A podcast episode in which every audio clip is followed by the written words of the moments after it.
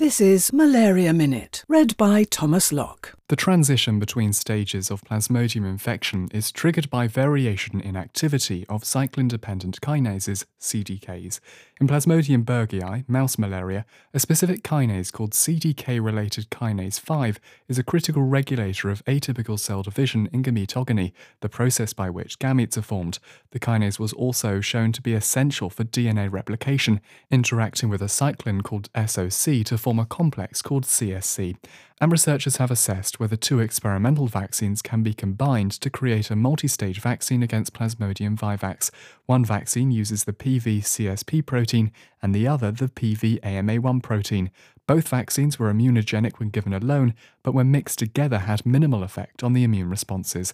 Importantly, the combination vaccine provided partial protection against Plasmodium berghei sporozoites expressing the PV-CSP protein. Malaria Minute.